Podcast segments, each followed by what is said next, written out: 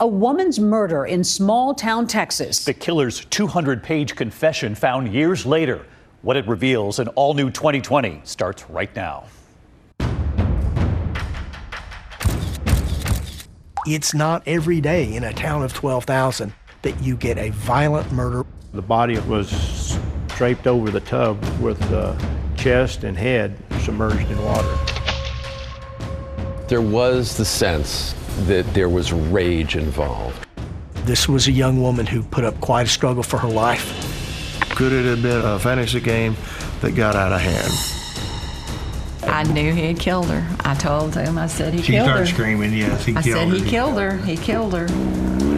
Everybody in Stephenville was damn sure they knew who did it. And who was that man? He had left terrible notes all over the house. You'd open the microwave and there'd be one in the door. You'd open the drawer in the kitchen, another note. There'd be one in her coat pocket. Lift the lid on the toilet, there's a note. There would be one in the medicine cabinet. You said no one ever got angry at Susan. You got angry at Susan. And, you know, as bad as we thought it was then, I mean, it was going to get worse. He finds something much darker and much more ominous as soon as I got in the vehicle, I knew I made the biggest mistake of my life. Sometimes there are monsters that live in the hearts of other people. Right under your nose. Today is 6 6 of 06, the day we meet the devil himself.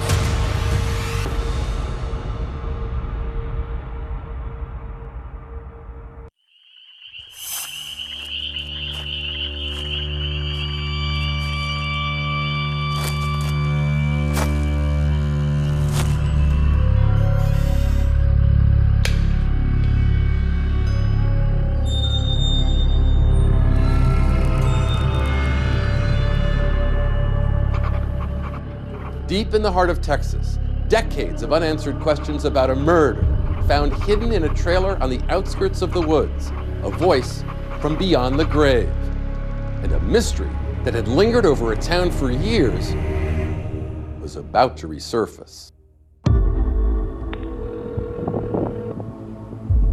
A friend of mine called me and he said, uh, Hey, there's a guy out in Abilene who has uh, some writings he's very concerned about that you might be interested in. He says it's some crazy stuff. And so he gave me all of this. Of course, I had no idea what it was. And I brought it back and started reading it.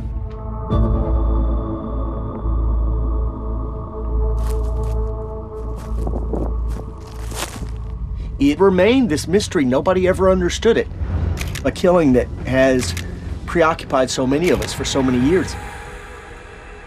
By God, I had become a monster. I was the devil.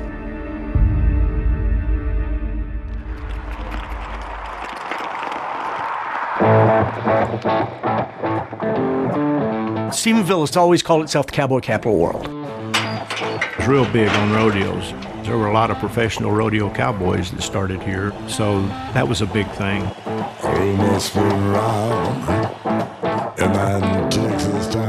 People wear their cowboy hats and wear their boots, and it's not kitsch, it's real. This is who people are. This is an authentic and enduring way of life. In rural Texas, livestock and livestock raising is a big part of the economy. And right there, on a pedestal in the town square, not a lawman or a local hero, a cow. Oh, yeah, the moolah cow. It represented a really booming milk industry. It's a lot of moolah. people go to church on Sundays and they go to lunch afterwards. A lot of people were born here, they were raised here, and they never left. So you had generations of families who all knew each other.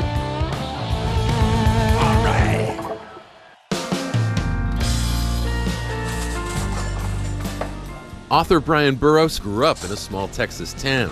He was drawn to this story of a young woman from Stephenville named Susan Jeanette Atkins. She was sincere and sweet and humble, and she was pretty much everyone's idea of an ideal young woman. Susan was a very shy, quiet person until you got to know her. She was hilarious. She didn't mind embarrassing you if she thought of something funny that would get your goat, but you couldn't stay mad at her because she was so cute. Susan was no rebel. She was raised in a church going family of four. And that shyness meant that she only had a few close friends. One of them had been in band with her. Thelma and Louise, we could finish each other's sentence. We were best buddies. Yeah, she was a one in a million. Friday nights were for football, Sundays for church, and on Saturday night, everybody cruised. In Stephenville, he was called Cruising the Drag. All the kids would just drive from one Dairy Queen to the other. And you'd stop at the parking lots and wait for people you knew to pull in and talk to. I spent a lot of time making the drag with Susan and Cindy.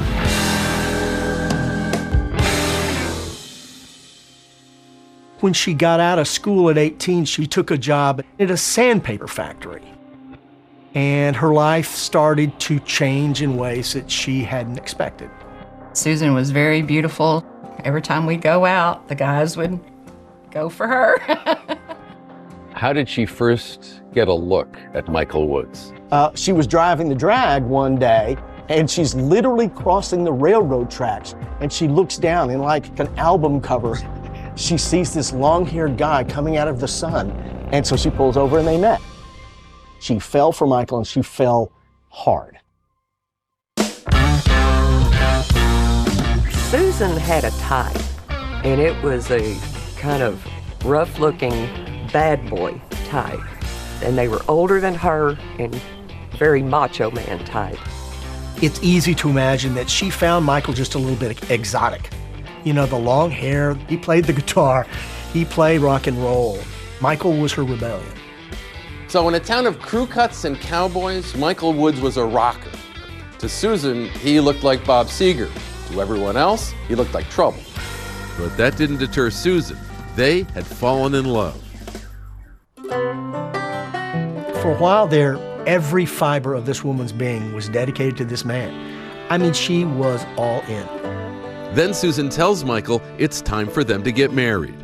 And Michael, with just this amount of thought, is like, I'm free tomorrow between 11 and 1. At first, it was Susan and Michael against everyone, even her family, even after they wed. Stephenville was not the place for his rock star dreams. And at home, eventually the power ballads faded out. Michael couldn't find steady work, and they got to quarreling. He was a great guy until he wasn't when they broke up.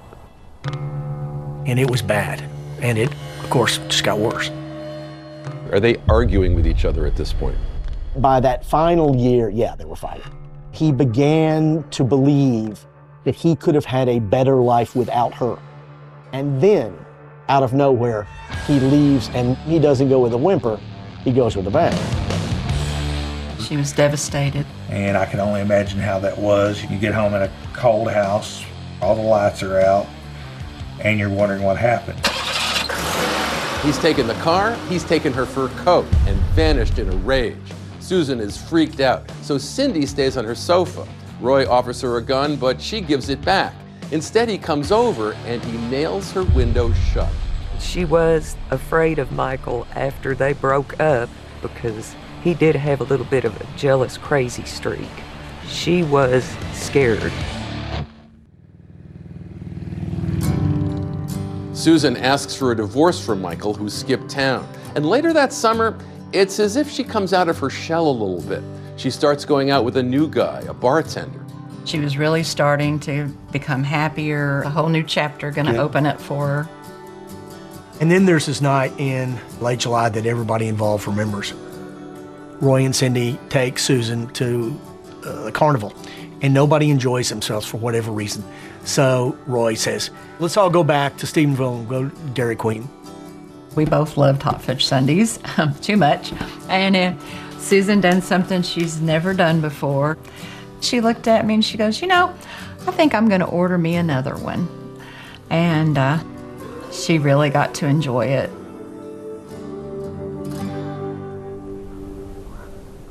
Two days later, her supervisor at the factory called her dad and said, We haven't seen Susan for a couple of days. And it's totally not like Susan. When we walked into the house, I just wasn't ready for what we were going to see.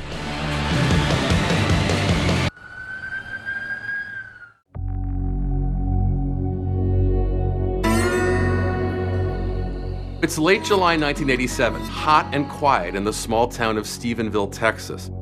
Joe Atkins is worried about his 30 year old daughter, Susan Woods. He'd gotten a call from her boss that she hadn't turned up for work in two days. No one had seen or heard from her. He goes up to the front porch, and the front door is ajar. And he walks in and he finds her in the bathroom, um, and she's dead. And when the first cruisers start showing up, in a matter of minutes later, Joe's out in the front yard waiting for him in tears. It's not every day in a town of 12,000 that you get a violent murder. This is an all hands. So it was in the late afternoon. We heard on the police radio that there was a homicide. I walked in the front door and immediately I noticed there was a TV against that wall. And then across from it, there was a little table. And on the table, there was a bag of chips and a Coke can and a cigarette tray with ashes in it. In the bedroom, there are signs of a desperate struggle. When we walked into the house and saw the carnage in the bedroom, I just wasn't ready for what we were going to see. It looked like where the bed had been scooted about five or six inches towards the bathroom. Looked like there may have been a struggle in trying to pull somebody in the bathroom. There was a single pillow they found, and upon studying, it hit them. It was makeup from Susan's face. You could see tears in the makeup. And it was a type of thing that everyone involved, well, still remembers. This is a close up of that pillow. You can see those smudge marks right there. That is mascara from her eyes. So her head would have been smashed hard into the pillow during this assault. That's like a death mask. Exactly. The scene in the bathroom is even more disturbing. That's where Susan was found. She was completely nude, so it looked like a sexual assault. The body was draped over the tub with the chest and head submerged in water. Her mm-hmm. hands were tied behind her back with what looked like a tank top that had been twisted up. Her arms were pretty high up. My initial thought was that somebody had used that as leverage to keep her under the water. And if that was the case, then there's probably going to be prints on the bathtub on either side. And sure enough, there were both fingerprints and palm prints. But whose? So we got good prints on both sides of the body on the tub. We just had to identify who it was. It was pretty clear that the person who killed her tried to kill her three different ways with a pillow across the face, clearly with some type of, it looks like a, an electrical cord with a ligature mark across her neck, and then by drowning her. The scene was beyond horrific. Detectives took a close look at one detail the six cigarette butts that were in the ashtray. You know, the question is what is going on with six cigarette butts? I knew it was significant. Looked like somebody had been sitting there watching TV and smoking cigarettes and snacking. And she wasn't the kind that would let a person come in, especially a man. She was very introverted and cautious that way. Well, Susan did not smoke, nor did she drink caffeine. And so the thought developed early on that there was a good chance that the killer had stayed there long enough to drink that Coke and smoke those cigarettes. Now, if we've identified who the cigarette butts belonged to and the Cokes in the other room, they say, yeah, I stopped by and, you know, we watched TV for a little bit and talked and I left. She was okay then. The way I figure it, those palm prints on each side of the body are irrefutable. The handprints beside the body on the tub you can't explain those. So I knew if we could find the palm prints, we had the killer. Well, there's a couple of theories going around. As far as the detectives could tell, robbery wasn't a motive, it was straight up sex, from what anybody could tell. There was the sense that there was rage involved. Something really violent had happened. Well, for entirely different reasons, the police and the community were thinking the same thing that this was someone she knew. As we drove down the road, we could see strobing lights of emergency vehicles and stuff. And we got up there close to her house and we saw The yellow tape yellow police. barrier tape Yellow around the police front yard. tape. I knew he had killed her. I told him, I said he She killed started her. screaming, yes, he killed her. I killed said her. he killed her. He killed her. Uh, and I was talking about her ex-husband, Mike. And of course, everybody in Stephenville was damn sure they knew who did it And who was that man? Michael Woods. No doubt in our minds, all the pieces to the puzzle led straight to Michael. She would have let him in the house. He smoked. And he had a very volatile personality, so the whole world blamed Michael from the minute it happened. Let's just say, as that impression and that conclusion spread around town, you didn't get a lot of pushback. And when the police talk to us, and that's what we tell them. There was no other enemy. You go from the victim and start working your way out, spiraling out. So, you know, he was a, a rightful first suspect. But Detective Donnie Hensley, who has taken the lead on the case, he has no evidence to link Michael to the scene. or even being back in the town, or even being back in the state of Texas. And so he does what he has to do, which is he starts to look at the other possible suspects. And at one man in particular, a guy who'd been spending a lot of time with Susan after Michael had left. And some of that time in that very same bathtub. She would have a beer while I'd have two or three Coca Colas. When you're investigating a case like this, you don't want to get tunnel vision and miss the obvious. I want the person that did it and nobody else. If I was them, I would be looking at me too.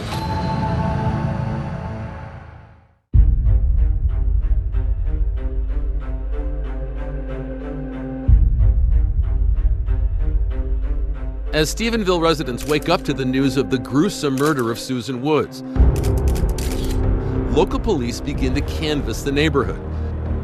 Turns out the man they want to talk to is someone that Susan met 30 miles from here. His name is J.C. Bowman. JC was a bartender at a club in Granbury that I had taken Susan to, and I had introduced them, and they were casually dating. He was basically just seen as a guy who had stumbled into Susan's life at a point. It was was one of the last male relationships she had before she was killed. I was bartending at uh, North Fork in Granbury. This cute little lady came in one night wearing this shirt. Einstein, sticking his tongue out. And I had the poster at the time, and she was wearing this. And I said, I like that shirt. That's how we broke the ice. And the next time she came in, she gave me that shirt. I don't think it was a real hot and heavy romance, but uh, they had fun together. It was kind of a distraction for both of them. And J.C. Bowman was apparently passably cute, and he started coming by her house at night. Neither one of us wanted a serious relationship. We just wanted friends with privileges. She would call me when she was in the mood to have company.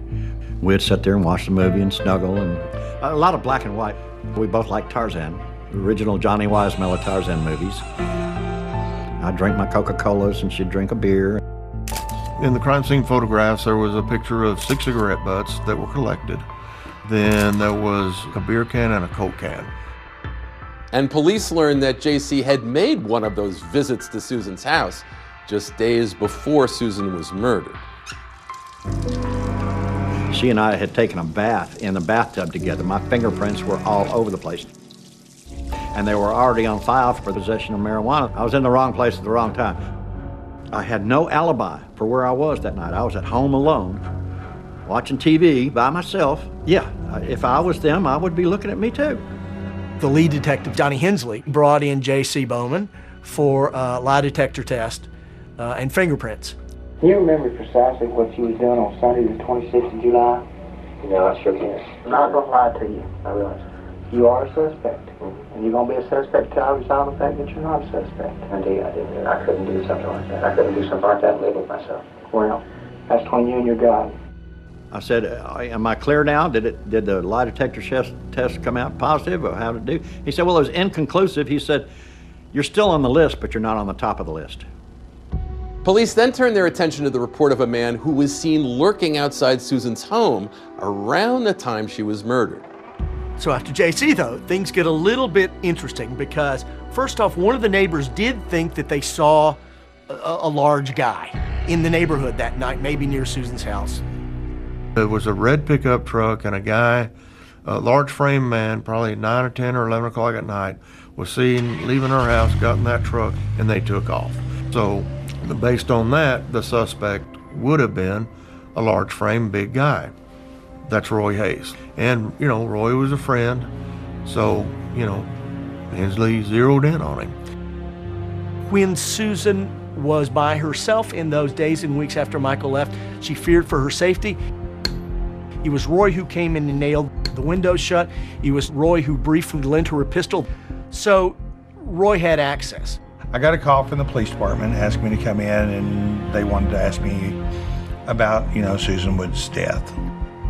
My fingerprints were all over the house because I'd nailed all the windows shut. So, I mean, I'd pretty much a given. What was your relationship with Susan?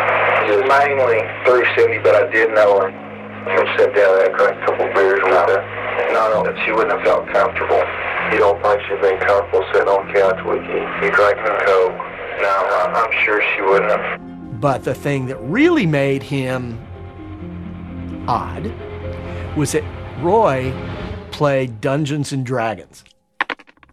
It, you know, it's it's a game where you have a bunch of characters, elves and mystics and things. And you know, in a Bible fearing place like Stephenville, it did bear a whiff of the satanic.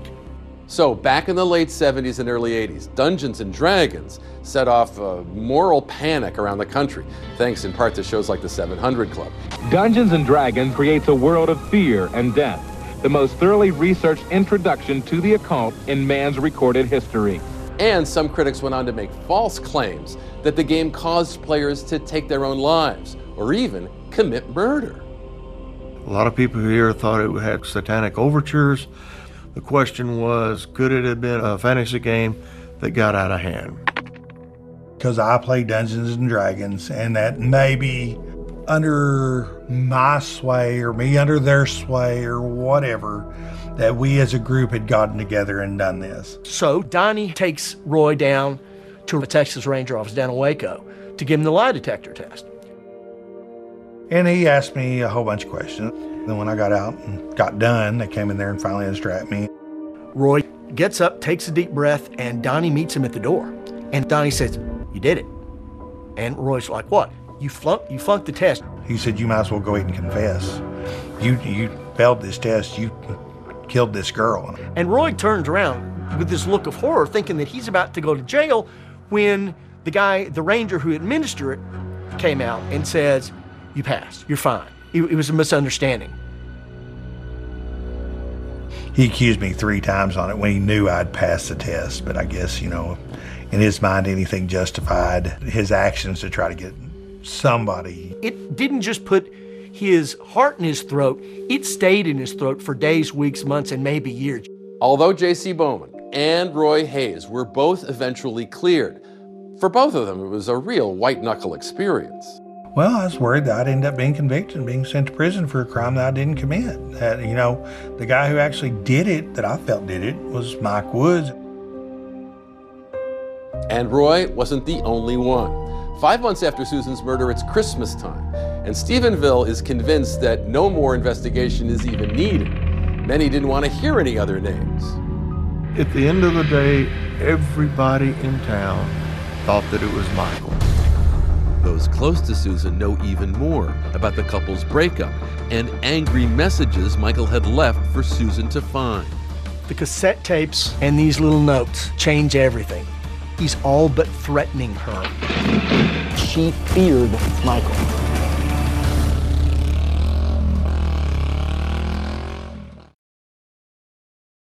Hi, everyone. I'm investigative journalist Kylie Low, and I'm here to tell you about my weekly podcast, Dark Down East. Each episode, I take you to my home in New England, where we truly get to know the people at the center of the cases we dive into. Join me and dig into some cases you won't hear about anywhere else.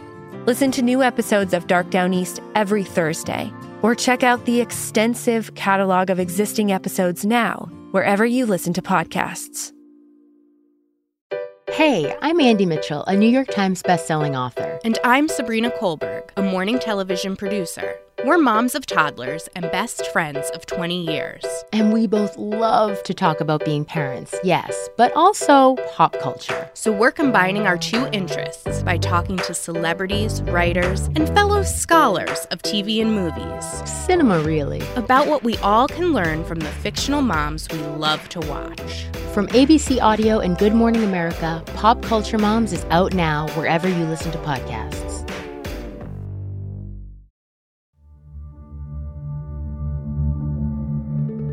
Days after the murder of Susan Woods, Stephenville turns out to mourn the unfathomable loss of one of their own. And for investigators, it wasn't so much about who showed up, it was about who didn't. And one man's striking absence would inflame suspicions that of Susan's ex husband, Michael Woods. A whole lot of people showed up. She had a lot of friends in the community and everything. And Mike doesn't show up at all. Police were everywhere. So it's said that suspicions about Michael Woods dated back to the late 70s. Remember, Stephenville was 10 gallon hats and country music to its core. Michael had long hair, he had a motorcycle, and he had an anti authority chip on his shoulder, kind of like a rebel out of the 60s movie Easy Rider. Michael came to Stephenville in 78 or 79 when a family friend in El Paso was moving here and asked him could he move her things in a truck. And he stayed. More than 40 years after he first came to town, Michael Woods returned to Stephenville for 2020. It was a drastic switch. Anytime I ran into somebody new, they were like, well, you're kind of odd.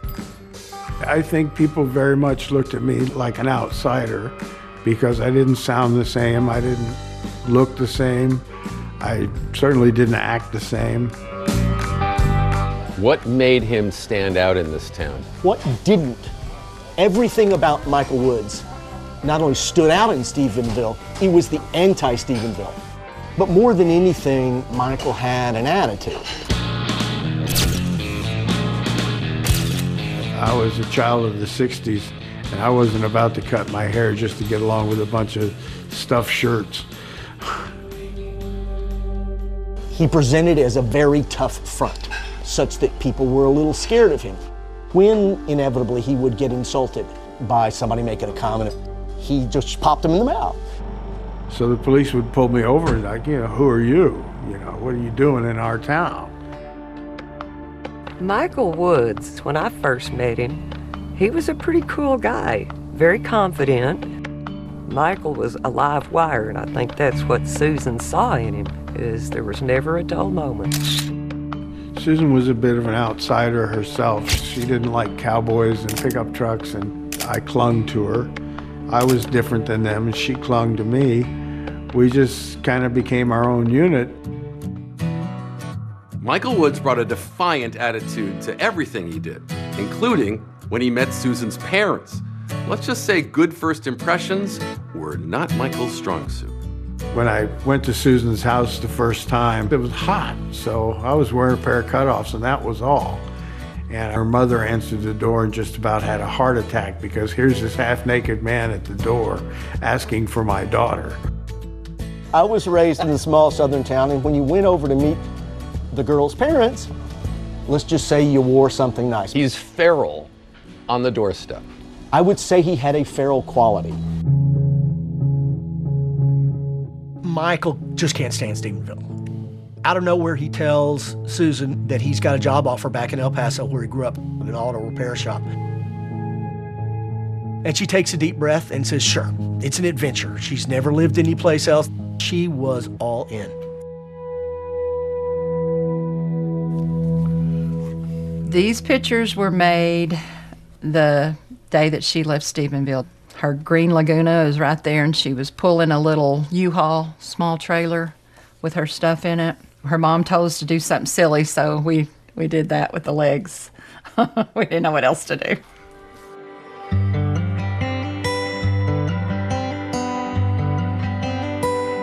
They'd get themselves to El Paso and they'd wed there. But for Michael and Susan Woods, there would be no honeymoon of any kind. When they moved to El Paso, they didn't last but a few months. They were starving to death. Then it wasn't working anywhere towards the dream that Susan had. She was pretty uh, miserable. She was having to eat bacon bit sandwiches Bacos in a jar. sprinkled on bread. My family grew up really poor. Susan didn't grow up poor. She just couldn't stand living like that. And before long, she drew the line and said, This isn't working. I have to go back. We're going back. They come back to Stephenville. Yeah. She got her job back at the sandpaper factory and even working overtime. And he's at home watching TV, Sunbathing. sunbathing outside, uh, playing his guitar. People would see you as you remember, sort of outside, sunning, and they thought he doesn't want to work. What was the story? Well, I wanted to work, but I couldn't find places that would hire me or keep me. And I had a bit of an attitude. What does that feel like to come back to a place where you can you can just sense the hostility and the rejection? I felt trapped. No way out.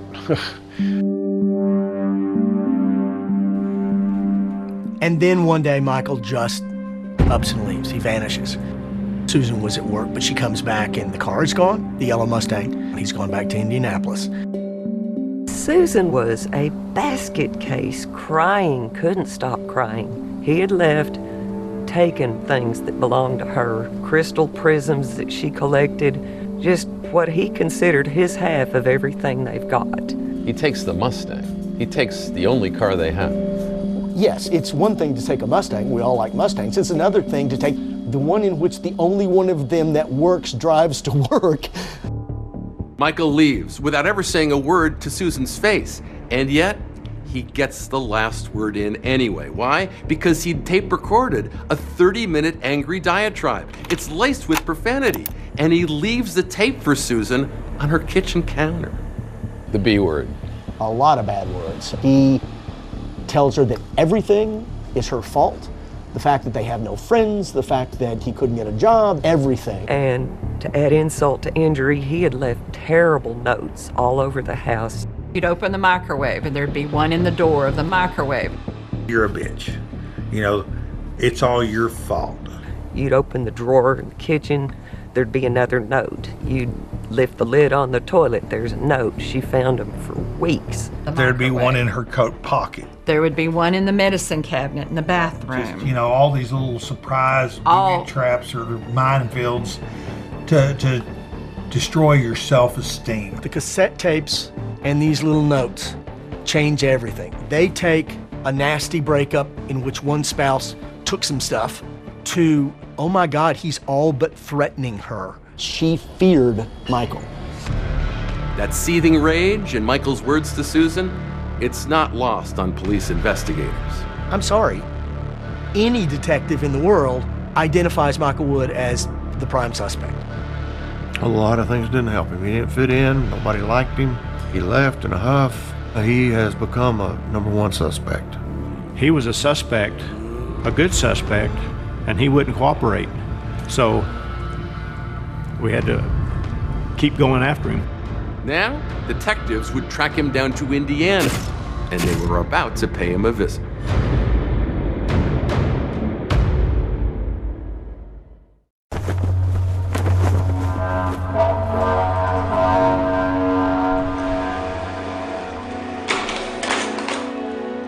The investigation into the murder of Susan Woods starts to reveal new leads.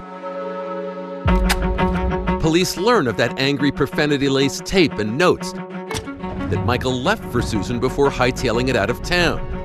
Michael Woods had taken a, a Mustang that she had bought and gone to uh, Indianapolis, Indiana. At the end of the day, everybody in town thought that it was Michael. That's what all the family thought. That's what her friends thought. They were afraid that he was going to come back and, and hurt her. Any detective in the world identifies Michael Wood as the prime suspect. He's the focus right now.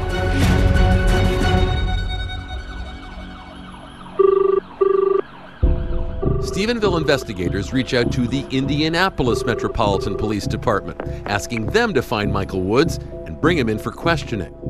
On a Wednesday morning, the day after Susan's killed, he's in his front yard police drive up.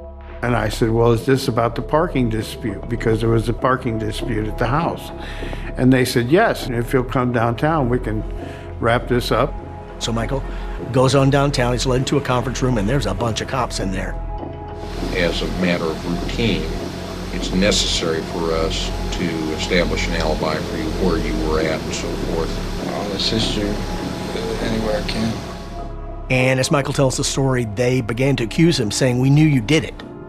They said, Well, your wife's dead, and we know you killed her, so you might as well confess now so you don't get the gas chamber. And that's how I found out my wife was dead. I had to take a break from that. I went to the restroom and threw up.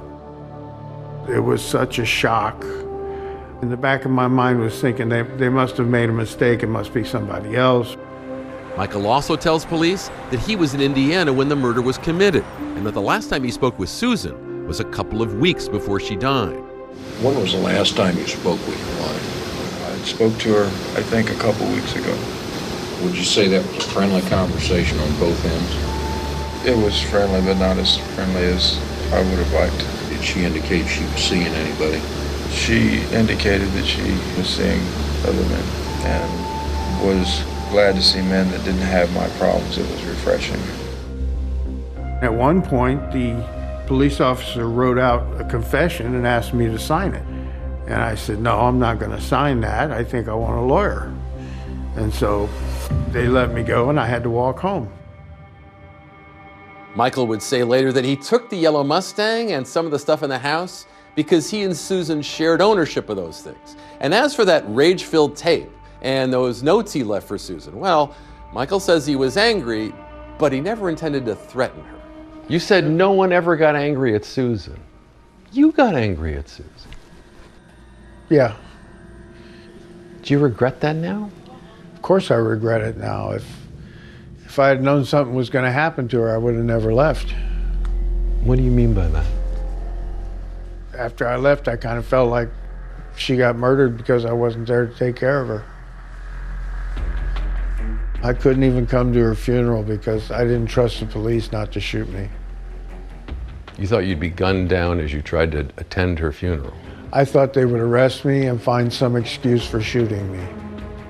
Michael is in the crosshairs of the Stephenville police investigation. They suspect that Michael drove back to Texas, committed the murder, and returned to Indianapolis. Lead investigator Donnie Hensley just needs Michael's fingerprints and palm print to connect him to the crime scene. So they get on a plane and head to Indianapolis. Sergeant Hensley and I drove by the house where Michael Wood was staying just to get the lay of the land. Later on, we came back with the surveillance van. You drive by vans like that all the time and you don't pay any attention to them. So innocuous, just sitting there. As luck would have it, they actually spy Michael and his brother in the front yard. And they're starting to put out items uh, for what looks like a yard sale. And Donnie notices a number of crystal figurines being sold in this yard sale and says, aha, those have got to be crystal figurines that he stole, took, purloined from the house. I bet you we could swoop in and get him for theft. They used that to get a search warrant to go grab Michael. The Indianapolis police not only saw the figurines, They found some marijuana and they arrested him, and that's how they got his fingerprints and palm prints. Michael is never charged with marijuana possession. But the lawmen from Texas get what they came for. Donnie walked back to the Indianapolis airport the next day going, aha, on this card, I've got his prints. We've got the bastard. So they're thinking, okay, we nailed him.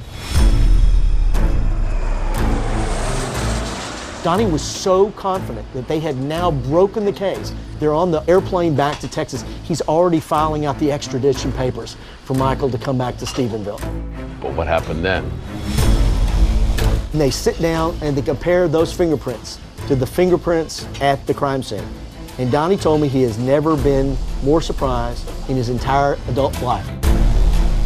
And they find something much darker and much more ominous. no one could have imagined is that here, at this secluded rest stop just off the highway, a hideous crime had taken place that would cast new light onto the murder of Susan Woods. I couldn't scream because it would make the beating worse. This is the same person who killed Susan Woods. He told me, he goes, I've killed before and I'm not afraid to kill again.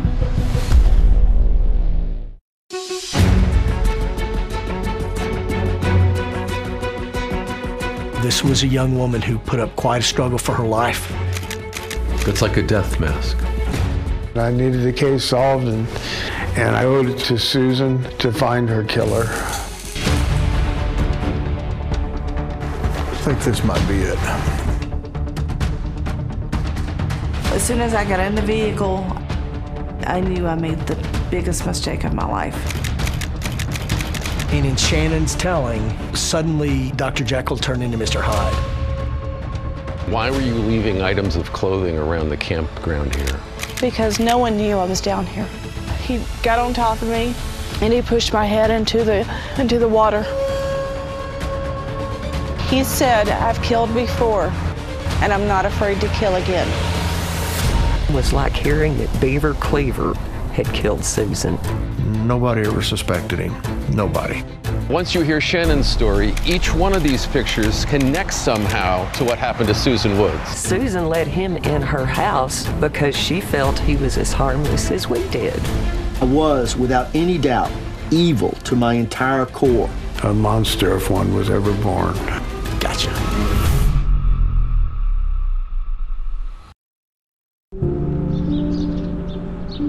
It's July 1987, and in the small town of Stephenville, Texas, 30 year old Susan Woods is found brutally murdered in her bathtub. She didn't deserve what she got. That was pure torture and hell on earth. As they investigate, police zero in on her estranged husband, Michael Woods, whose bad boy biker attitude had made him a town pariah, and who'd had an angry bust up with Susan just weeks earlier. She was afraid of Michael after they broke up. Every window was nailed shut. Every door was deadbolted. She was scared. But when detectives in Stephenville obtain Michael Wood's fingerprints and compare them to those at the crime scene, they get a Texas sized surprise.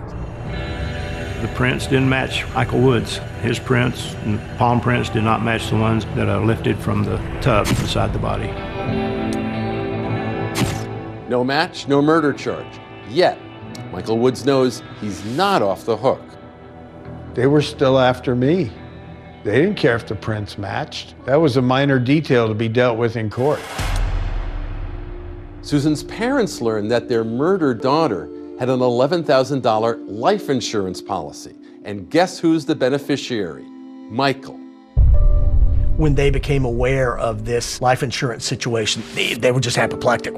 So they brought suit against him to eliminate the payment, but also to have him declared legally responsible for uh, Susan's death.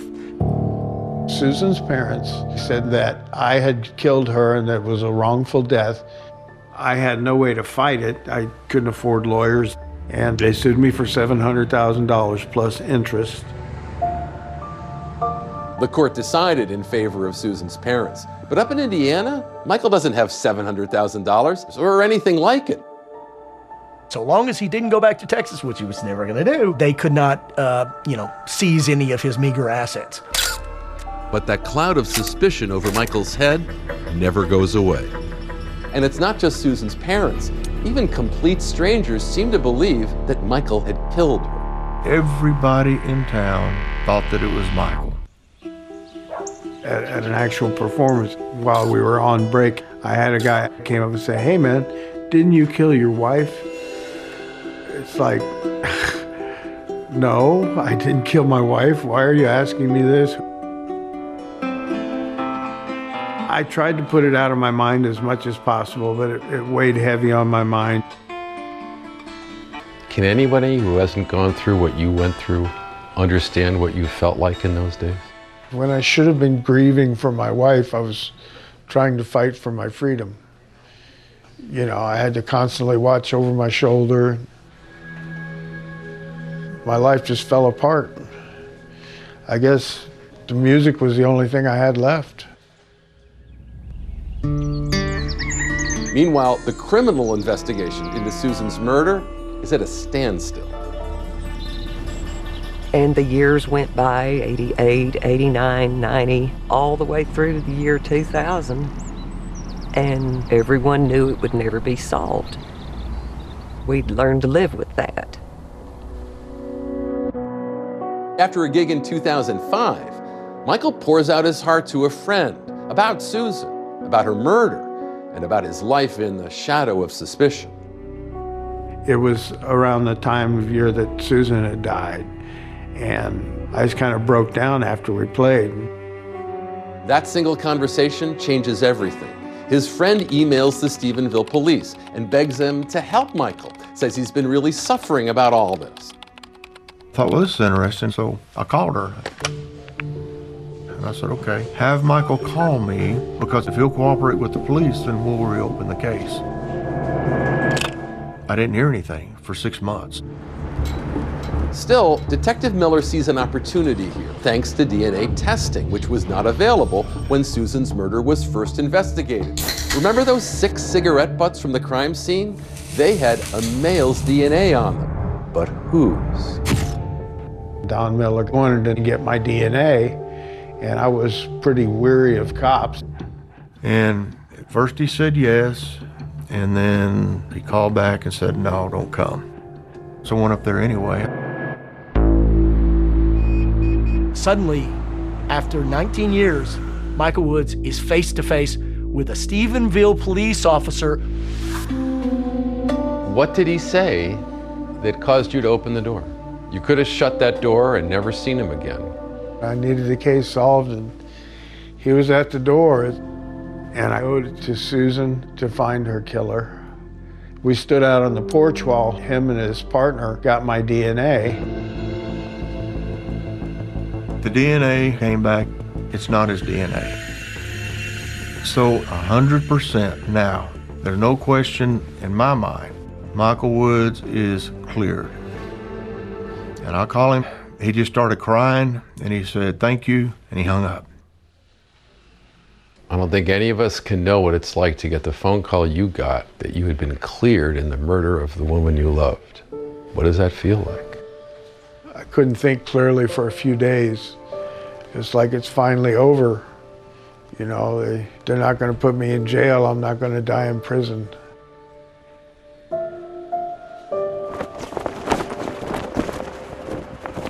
All this kind of put Don Miller in a tough position. You know, good news for Michael Woods that you're not a murder suspect, but bad news for Don Miller, he's just freed up his only suspect. That leaves Don Miller with almost no remaining leads, except for those original fingerprints from the crime scene. I take them to DPS in Austin. I ask them to run these fingerprints through uh, an automatic fingerprint identification system. So a few days later, there's a, a call from a trooper down in Austin. He says, Got a match on those prints for you. When Don reads the DA's file, he finds something much darker and much more ominous. He told me I've killed before and I'm not afraid to kill again.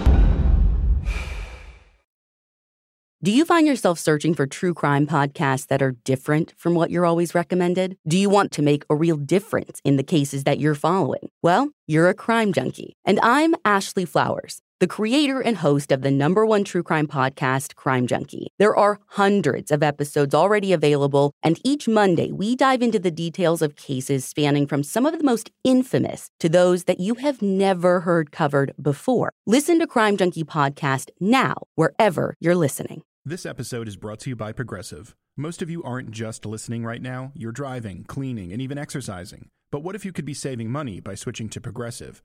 Drivers who save by switching save nearly $750 on average, and auto customers qualify for an average of seven discounts.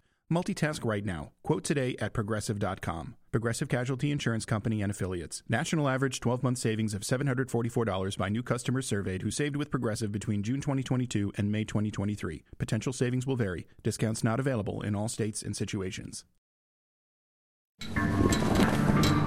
It's 2006 now, and Stephenville detective Don Miller is back to square one after finally clearing Michael Woods in the murder of his wife Susan. So he takes the existing fingerprints, you know, from the crime scene, and he runs them in an FBI database system, one that did not exist back in 1987.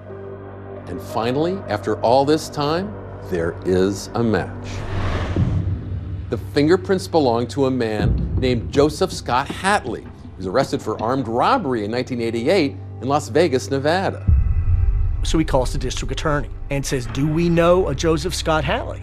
And he says, We sure do. Want to come read the file? And so I opened the file and I started reading this report about a 16 year old girl who had been sexually assaulted. She is Shannon Myers. And in 1988, one year after Susan Wood's murder, Shannon told police that she'd been sexually assaulted by Scott Hatley. So, what's Hatley's story? He comes from a well known family in town. He'd gone to Stephenville High, and his sister Regina lived next door to Shannon. In 1987, I met Scott Hatley when I was over there visiting Regina. And he began to ask her questions and express an interest. One night I was over at Regina's, and Scott and I had already been heavy flirting, and he reached over and kissed me. We started, you know, having sex. I was a teenager and I just wanted to have fun. I'd go out party with my friends, come home, and meet up with Scott. But Shannon says 20 year old Scott grew increasingly testy and aggressive. He became very controlling. He wanted to know exactly who I was with, where we were going, how long we we're going to stay there. Anytime he and I would have intercourse, it was always by water, it was always in the bathroom. One night, Shannon recalls, Scott demanded sex. She said no. And in Shannon's telling, no stop. Suddenly, Dr. Jekyll turned into Mr. Hyde. And he pulled out a knife and he held the knife to my throat. And um, he raped me. After the assault, Shannon and her mother go to the police, but Hatley is never charged, and Shannon ends the relationship. Ten months later, Hatley asks her to meet to explain himself. And I wanted to know why did he betray the trust that I, I instilled in him. As soon as I got in the vehicle, I knew I made the biggest mistake of my life. And ultimately, he pulls up in this roadside park in the middle of nowhere, about three miles south of town. It was like a little bitty picnic area park, and it was pitch black. And she knew she was in trouble. So, did you come over here? Is that what happened? You walked? We got out of the vehicle. We came over here and sat down. He kissed me passionately and he wanted to have sex immediately and I told him no. And then that's that's when he released his rage on me. The car is going by, I'm thinking, help, somebody help me. And I couldn't scream. I was screaming inside, but I couldn't I couldn't scream because it would make the rape worse. It would make the beating worse. I always had to stay naked. I couldn't put my clothes back on. And he would drink and he would smoke a cigarette. And then the cycle of abuse would happen again. They were out there all night long, and the violence nearly really let up. At some point, she got up and ran. Go ahead and show us if you'd like. Okay. I ran this way and I got right along where the where the creek was at. And that's when he caught me. He got on top of me and he pushed my head into the into the um, into the water. He said, I've killed before and I'm not afraid to kill again. When Scott said, I've killed before, I really thought that I, was going to be his next victim. I started leaving pieces of me behind, clues. I left my bra behind, my hair clip, Why were you leaving items of clothing around the campground here? because no one knew I was down here. I ended up, I stopped fighting him. I started manipulating him. What sort of things did you say to him then? That I loved him, that I want a future together. That still, it just sends shivers to, through my spine, even seeing it today. It was probably around two to three in the morning when we started getting into the vehicle. And Scott turned on the light. And I believed what saved me was because I, I did like this and I hid my face. He really could not see the bruises. And he goes, Okay, I'm going to take you back home. He goes, Don't you tell, or I'll come back and I'll finish. And I believed him. As soon as I got home, my stepfather walked out of the bedroom and I fell into his arms. And I said, Scott did this. Her parents take her to the hospital, and once again, Shannon reports a sexual assault at the hands of Scott Hatley to the police. And with photos of her injuries and rape test kits to support her account, Shannon is convinced that this time, Hatley will be charged with rape. Hatley is so sure he'll be arrested that he flees to Vegas, and there he gets picked up for armed robbery, where those crucial fingerprints are taken. The case went to grand jury, and that went on deaf ears. The grand jury didn't indict Scott because of lack of evidence. This was back in the day in the state of Texas, where if you could show a young woman was promiscuous, you could undercut a rape charge. That's exactly what happened. I'm still mind blown by that. You had pictures of bruises of him choking me. You had the rape kit. You had everything. To me, the justice system that day raped me. It was a lot for the 16 year old me to take. For Detective Miller, Shannon's story is a roadmap that leads directly to Susan Wood's killer. Now, time to put the heat on Scott Hatley. I'm just gonna straight up ask you, did you kill her?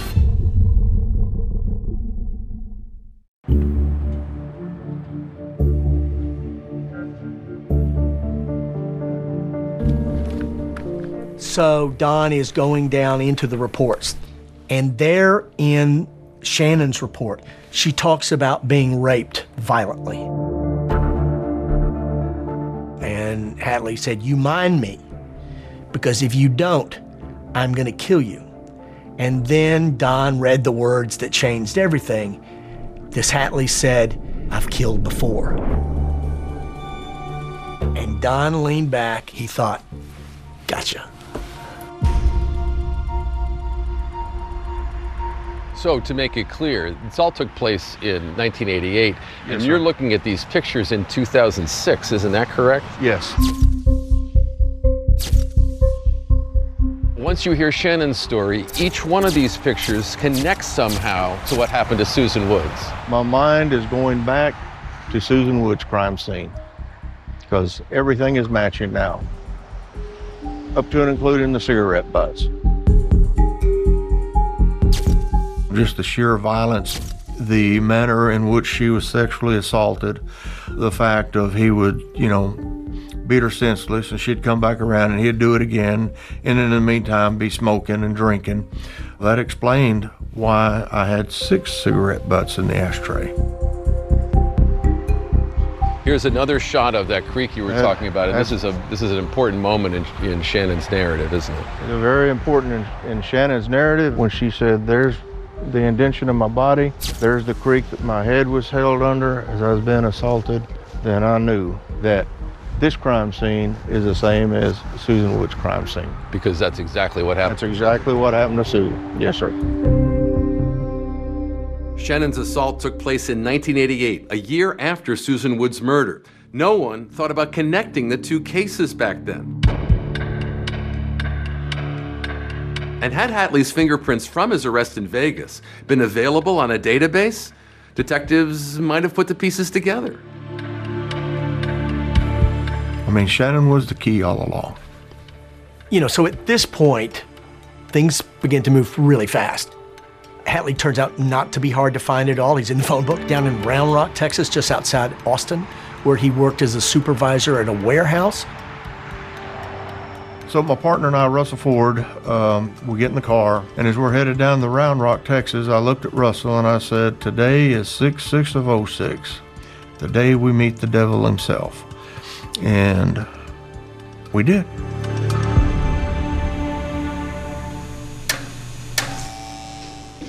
So the Round Rock police have brought him in for questioning.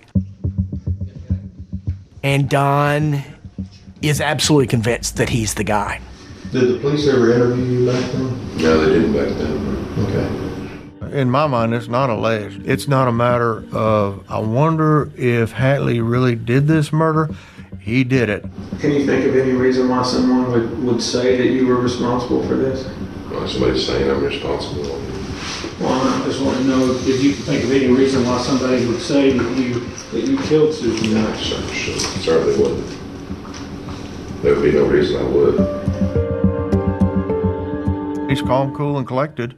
You know, I mean, an innocent person would be pinging off the walls. He knows why we're there, Stephenville PD, and I know that he knows. How do you feel about being interviewed about this? Well, it's just 25 years too late, probably, but I mean, personally, I had nothing to do with it. What I'm hoping for is him to say, I was never in the house.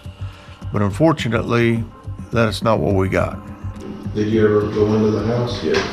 A bunch or? Mm. I, I, I don't a bunch. You know, it was a, a place we'd party sometimes. Did you ever have sex with Susan at any time? No. So there wouldn't be any reason why your DNA would be anywhere around her body? I wouldn't think so. So I've got palm prints on either side of a dead body that I know is going to be Hatley's. In my mind, it was a formality. Would you mind if we took a sample of your DNA today? I don't know. Um, I should talk to an attorney. Then, Detective Miller cuts to the chase. Well, I'm just going to straight up ask you, did you kill her? I, I didn't kill her. But then Hatley starts to change his story. He backtracks a little bit and reveals that he knew Susan a little more than he first let on, all while keeping his cool. Okay, did you have sex with her? Um, you know, like, like I say, a lot of the times just a mirror. And we all hung out. Do you think you might have had sex with her? It's possible. I had sex with a lot of people. Yeah. I would say we we might have fooled around, but it wasn't nothing nothing heavy.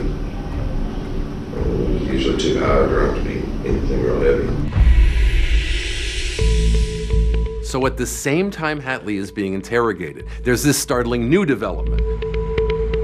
Round Rock police are simultaneously interviewing Hatley's wife, and she's alleging a harrowing story of domestic abuse. She describes an event that happened on Christmas Eve of 05 where she was uh, physically assaulted.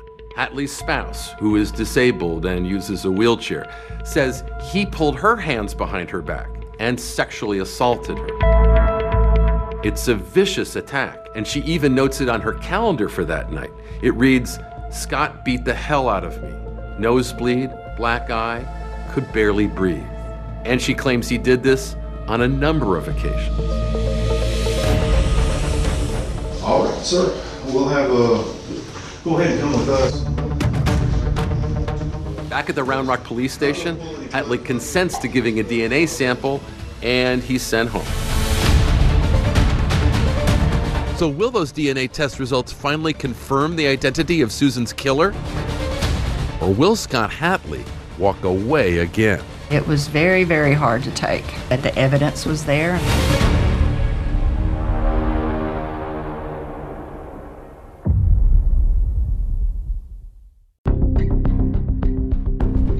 18 years after the town of Stephenville, Texas was rocked with the news of the brutal death of Susan Woods. Her murder has remained unsolved. Susan's family, they'd started to lose hope that they would ever get justice. Then, a dramatic development while Joseph Scott Hatley and his family are out to dinner.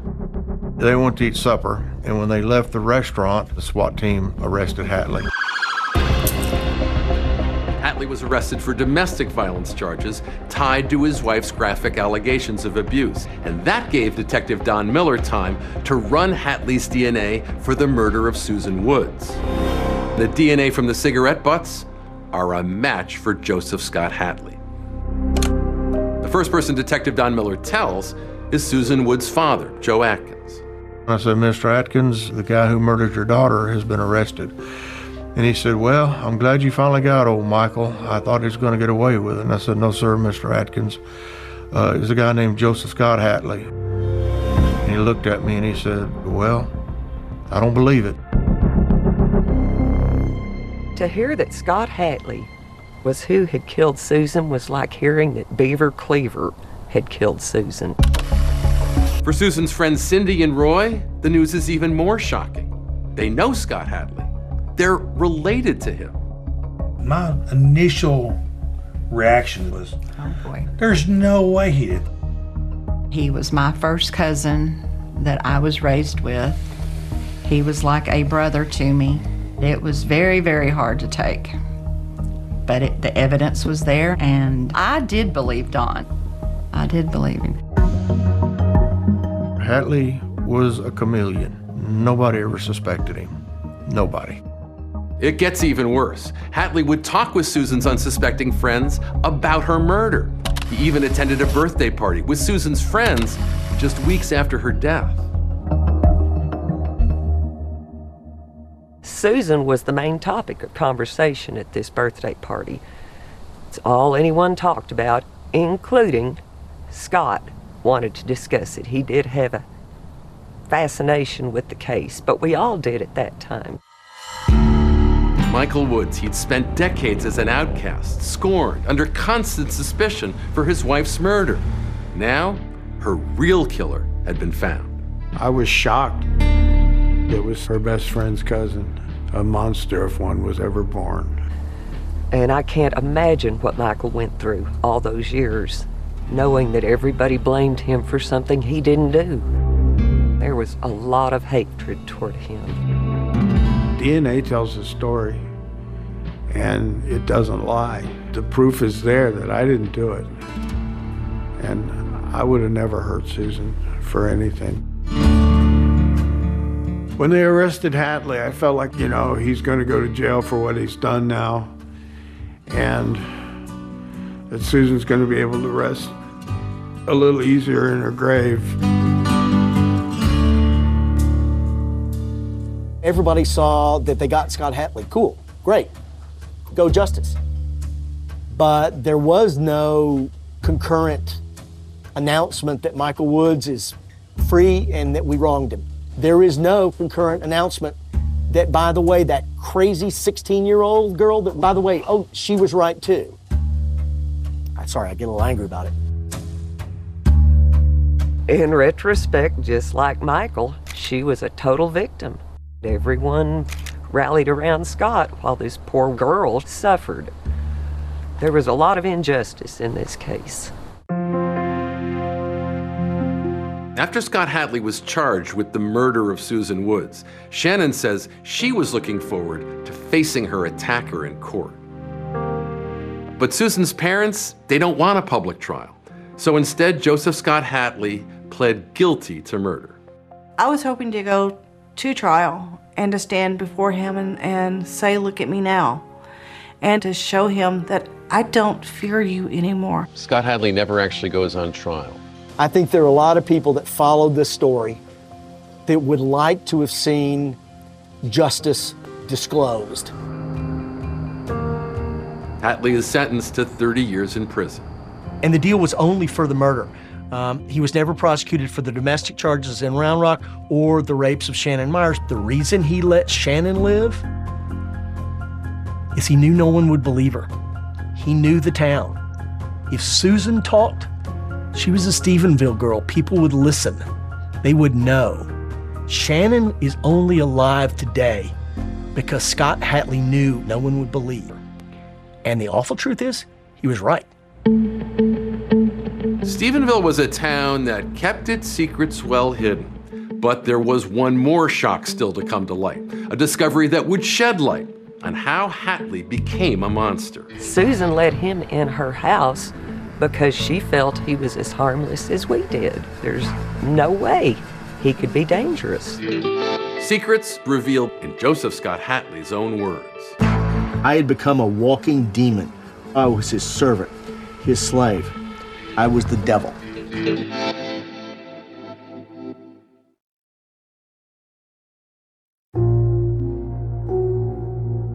For all of Joseph Scott Hatley's evil deeds, he only spent 11 years in prison. When I found out he was being released for killing my best friend, and I'm thinking, gosh, drug dealers get more prison time than that. Uh, he moved into a trailer near his daughter uh, outside of Abilene, Texas, was diagnosed with cancer. And in December of 2021, his landlord found him on the uh, floor of his trailer dead. There is a God. Thank you, Lord Jesus. Unknown to all, in that trailer on the outskirts of the woods where he'd spent his final days, there were answers to the mystery of his depravity just waiting to be found. So, not long after Hatley was found dead, Detective Don Miller gets this call. Somebody had just bought the trailer where Hatley died. And while cleaning it out, had found all sorts of disturbing stuff that really creeped him out. Pages and pages of a handwritten account of a life of crime and murder. He shares those surprising findings with writer Bryan Burrough.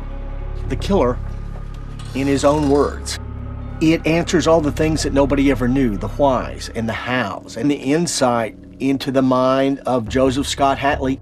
Scotty was just a goofy, kind of chubby kid that didn't quite fit in at school. He seemed utterly harmless. There's another story of Scott Hatley, though. It's a story of a kid who was able to keep those violent fantasies at bay with the help of booze and pornography until he couldn't anymore. His violent fantasies kicked in as early as age eight, he writes. He thinks about how cool it would be to shoot up his school, but how he'd have to kill his parents first.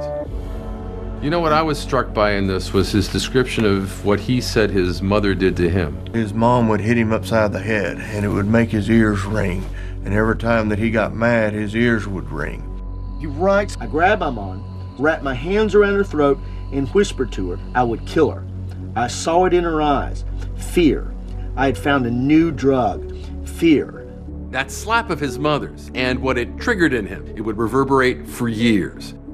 And after we graduated, I didn't see him until he had kind of got out of the Air Force and come back. And he was drinking a whole lot. He writes, smoking and drinking beer out on the drag. Man, I felt like a rock star. He writes about how from the age of 13 onward, he craved the feeling of being intoxicated. But it was with a cold, clear mind that he began to plot his hideous crimes. He said, Everything that I ever did, I thought about doing when I was sober. Hatley writes that it was at a weekly roundtable gathering of friends organized by his sister Regina that he got his first look at Susan Woods. He'd come to drink and play cards that summer night. In his drunken state, he thought Susan was flirting with him. A week later, he was still thinking about her. You must understand, I did not set out that night to hunt anyone. I was lonely, drunk, high, and looking for a good time. There was no reason for him to go to her house. She probably let him in because of me, because she knew he was my cousin. That's it. She let him drink a Coke, and they talked. At one point, I overstepped my bounds, and Susan slapped me. What happened next is a blur. By the time I came out of the fog, I had brutalized her. She was alive. I could have stopped, but I didn't. She said she would not tell anyone if I just let her go. I found it interesting that she thought any of that mattered. I asked her if she believed in God. She said she did. I told her then, you need to pray. He actually writes, By God, I had become a monster. Given the state Susan's body had been found in, police were never able to discern exactly how Susan had been killed. But Scott Hatley knew, and he wrote about it. It was not death by drowning in the bathtub, but suffocation by a pillow that would tell the tale of murder. Immediately after killing Susan and leaving her house, Hatley drives past the police department and he claims in his writings thinks about turning himself in. What he actually did days later was go to Susan's funeral, sign the guest book, and silently taunt the police as they watched the crowd.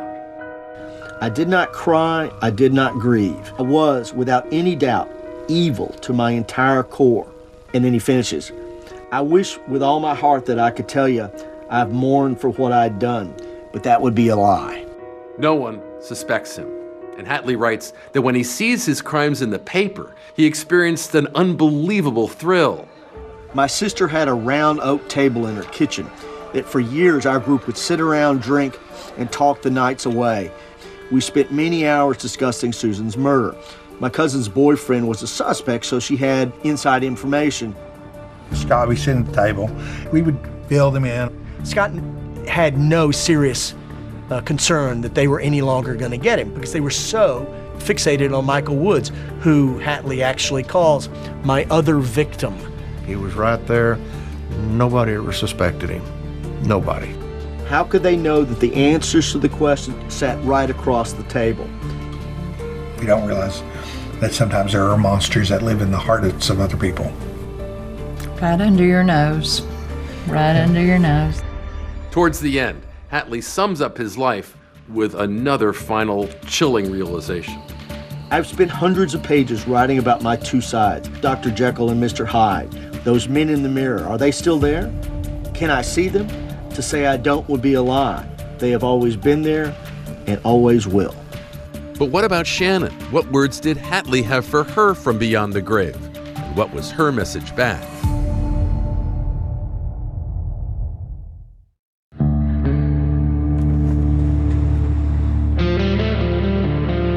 When Joseph Scott Hatley's handwritten autobiography was revealed after his death, the murder of Susan Woods was not the only thing he wrote about. He also wrote about Shannon. Shannon had no idea who I was, what I was. I told her I would give her something to file charges on. Once I was done humiliating her, I drove her back to her neighborhood. I had become a walking demon. I know Scott knew that he was guilty. I know Scott knew that what he did to me was terribly wrong. That night in the park has haunted Shannon for 35 years. When I first met her, her eyes were sunken. Anytime uh, a pickup pulled up next to her with loud pipes, she'd have a panic attack. Anytime she took a shower, she'd have a panic attack. Anytime any water got around her, she had a panic attack. The fear ended one day while I was at work. I get this phone call from from Donnie. When Don Miller told Shannon that Scott Hatley had died, the news changed everything for her. I felt happiness. That I could, you know, that I could live again. I had to learn how to live again without fear. We were more up in this way. Shannon felt compelled to face her demons and to revisit that park decades later. Could you ever have imagined that you would survive this and stand here today as someone who had endured and prevailed what was done to you? Never. I never thought that I could be strong enough to stand here today and tell my story. You're a hero, Shin. I don't see myself as a hero. Hero. I also don't see myself as a victim. I do feel a connection with Susan because she lost her life and I'm here. I still feel like, you know, we're we're bonded by that strangely.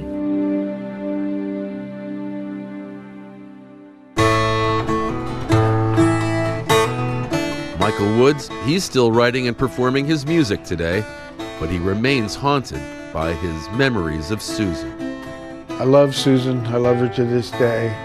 I think about times with her driving around, laughing, having a good time. She had quite the sense of humor. I just miss her.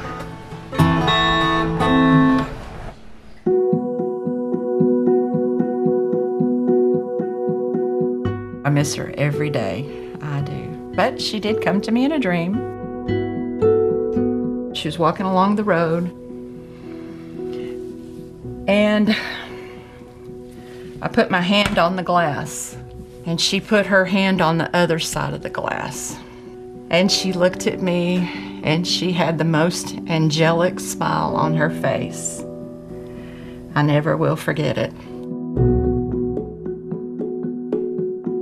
But I'm to see her one day. I will see her, hopefully. Even with Susan Woods' case closed, Detective Don Miller thinks that Joseph Hatley likely had other victims based on his writing. In fact, Miller now plans to look at other unsolved cases with similarities to Susan Woods. In the meantime, that is our program for tonight. Thanks for watching. I'm David Muir. And I'm Deborah Roberts. From all of us here at 2020 and ABC News, good night.